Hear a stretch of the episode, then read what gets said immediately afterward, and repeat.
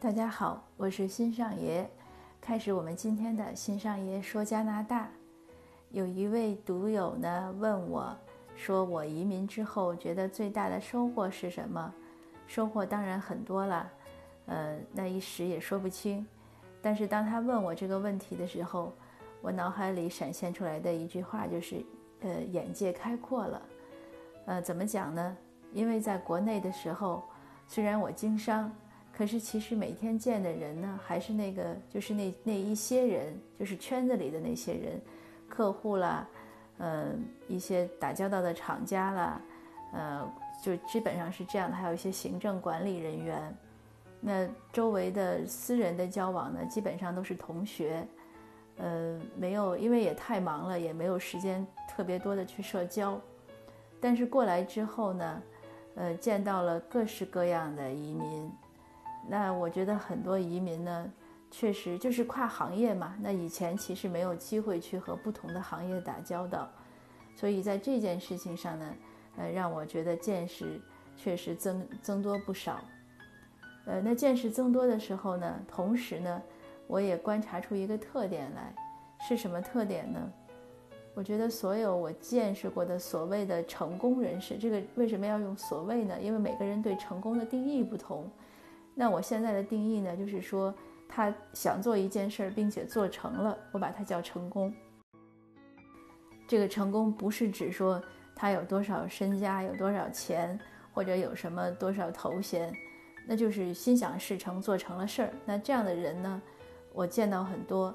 那我发现他们身上有一个共同的特点是什么呢？就是能坚持下来做一件事儿，呃，执行力和坚持力，这个也是我今天想和大家分享的一个话题。就是每个人呢，我觉得什么是最重要的，在我们人生人生之旅上吧，我们要如果要做一件事儿，什么最重要？呃，很多人觉得是洞察力，其实我倒觉得不是这样。为什么呢？因为洞察力就是我们对一个问题的分析啊、判断这些，很多人都有。呃，你往往讨论一个问题的时候，你会发现，听来听去其实就是那么一些答案，或者说到一个困难的解决方式、解决的一个途径的时候，它也不外乎是那么多方式。所以洞察力呢，是很多人都有的。我们假设就用这个八零二零法则来解释。呃，那可能百分之八十的人都能看明白一个事儿，但是真正下决定说我要去做了，这个可能就是又要去掉百分之八十人了，大概百分之二十的人能下决心，这是也是我们很常见的，是不是？比如比如说大家有有会有体会，呃，开个会呀，或者聊个天儿呀，说个什么方案呀，很多人都是口吐莲花，说的非常好。能从，尤其是说一些企划方案，能从头说到尾，连你那个利利润率什么全算清楚了，一年赚多少钱他都能算出来。但是，是不是开始做？很多人是不做的，只是说说而已。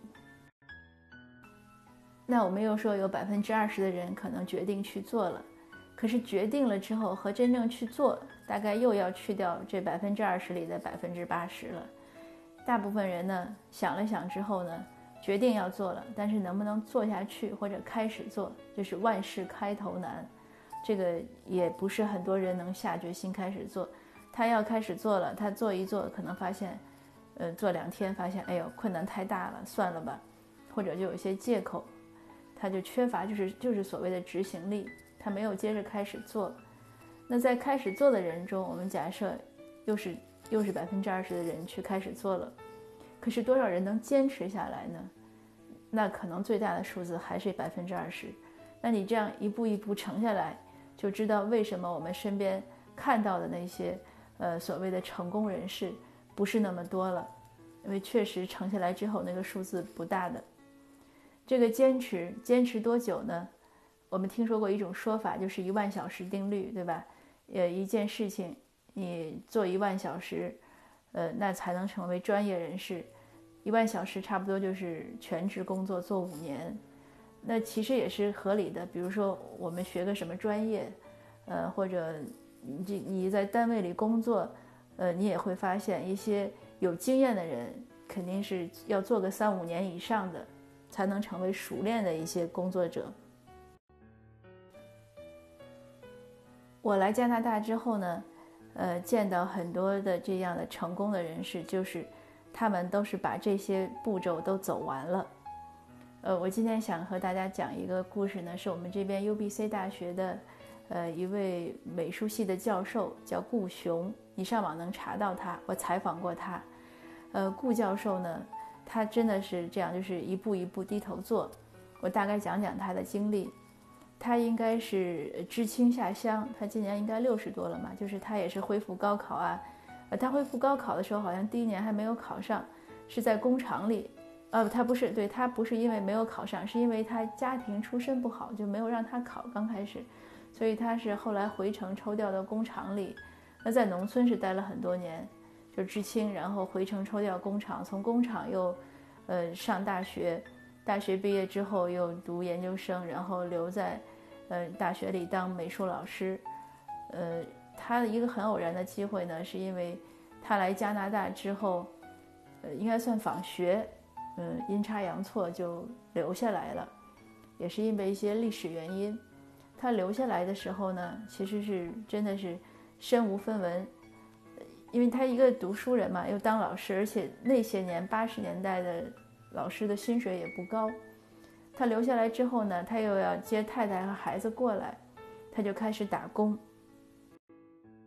那打工当然就没得挑了，因为本来他语言也不不好，呃，又是美术，又不是什么会计这样，所以他完全打的是 labor 工。他最多的时候打三份工，就像加油站呀什么，就是这样的体力工。呃，有一天呢，他说他在一个加油站上班的时候呢。遇到谁？遇到他原来做访学的时候一个同学，都是做美术设计的。哎，那个人看到他，那个人当然是加拿大人了，所以就应该是有比较好的工作。看到他之后就说：“哎，你怎么就跟他聊？”他讲说：“因为现在要接太太和孩子过来，需要钱，一点钱都没有，所以在在做工。”那个同学呢就帮他介绍了 UBC 大学餐厅的，呃，就是清洁工，收垃圾。他我采访他的时候，他就笑，他说：“这个好歹我算离大学近了一步。”他就去了 UBC 大学收垃圾。但是我想说的是，他为什么能最后重新回到他的专业里，又成为了 UBC 大学的终身教授呢？就是他从来没有放弃他的专业，他的爱好，因为他真的是喜欢画画。所以每天不管他多累多辛苦，他都会在他那个蜗居的那个地下室里的一个小一间小房间里。抽一点时间进行他的美术创作。后来呢，他就是因为收垃圾看到很多那种易拉罐，就是像可乐罐一样被挤压、被变形，呃，给他有感而发，他觉得很像，呃，他的一种写照，就是底层人的一种一种状态。呃，他就做了一系列的这样的作品。然后有一位也是他以前访学时候认识的老师。呃，帮他联系了一个画展，他的画展就差不多算一炮走红吧。这样他有一点一点重新得到加拿大美术界对他的认认识，他又开始一点点能回到这个这个行业中。呃，刚开始回去也是开始帮一个 college 兼职，然后又回到 UBC 大学去做助教啊，这样又真是又一步一步重新走到。最后获得了终身教职，呃，终身教授的这个这个 title，这是非常不容易的，嗯，所以我采访他的时候，我就很感叹，我就想，一个人，因为他从年轻的时候都是很曲折的，他就讲他在乡下，在大山里插队的时候，为了不沉沦，嗯，他们就他就一直在坚持做速写，然后每天在鼓励自己，他鼓励自己就是。我一定可以做自己想做的事情，我可以重新回到，就是回家回城里，呃，但是在这一段时间里，他都没有放弃，他就尽量的多学习。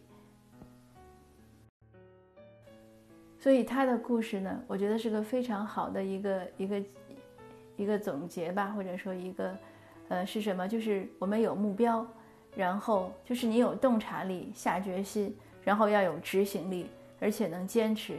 像他，他的这些人生状态，一坚持都是十年或者十五年，都不只是五年。那坚持到最后呢，就是说是金子终于又发光了，它总是能发光。那现在呢，顾雄教授是呃加拿大一个就是美术界的很很受重视的一个画家，一个艺术家，呃，他也获得了一些呃像加拿大移民部颁颁发的一些奖励，就是优秀移民啊之类的。他也确实是名副其实。那像顾教授这样的人呢，在加拿大的社会中还有很多，呃，所以有的听友或者读友，嗯，夸奖我说，认为我的，呃，生活很努力，呃，和这些人比，我真的是不算什么。这也是为什么我经常会和新移民讲，我说你不要怕，你只要努力坚持，你的生活总是会越来越好的，因为有这么多前面的。故事在照耀着我们，鼓励着我们。那如果说您即使在国内，其实也一样的，呃，不止移不移民，你在国内生活，你可以想，哦，如果移民那么大的挑战都可以这样来应对，那在国内的生活再大的挑战又算什么呢？对不对？我一直很喜欢看看或者听别人的故事，就是因为这些故事总能给我很多激励。我呢也愿意把这些故事和大家分享，因为人生真的是一个一场没有答案的旅行，也没有终点的旅行，除了到最后的死亡，我们知道是终点。那其中每一步每一步，你没有什么对错，或者也没有什么好坏，都是在自己走着看。那你一直会走，走成什么样就在自己了。我的主张就是，呃，我们有方向，然后也愿意认真的去过。这样就很好了。这样不管最后我们得到什么，是不是能得到那个所谓的成功，其实都不重要。重要的是我们知道什么是好的，并且愿意为之去奋斗，为之去辛勤的努力。这就是我觉得是一个很好的状态，而且不会有遗憾。那今天的分享呢，就到这儿。呃，我这边还有很多很多故事，如果你想听什么，呃，也可以留言。呃，我们慢慢来说。呃，谢谢大家，祝大家呃吉祥平安，谢谢。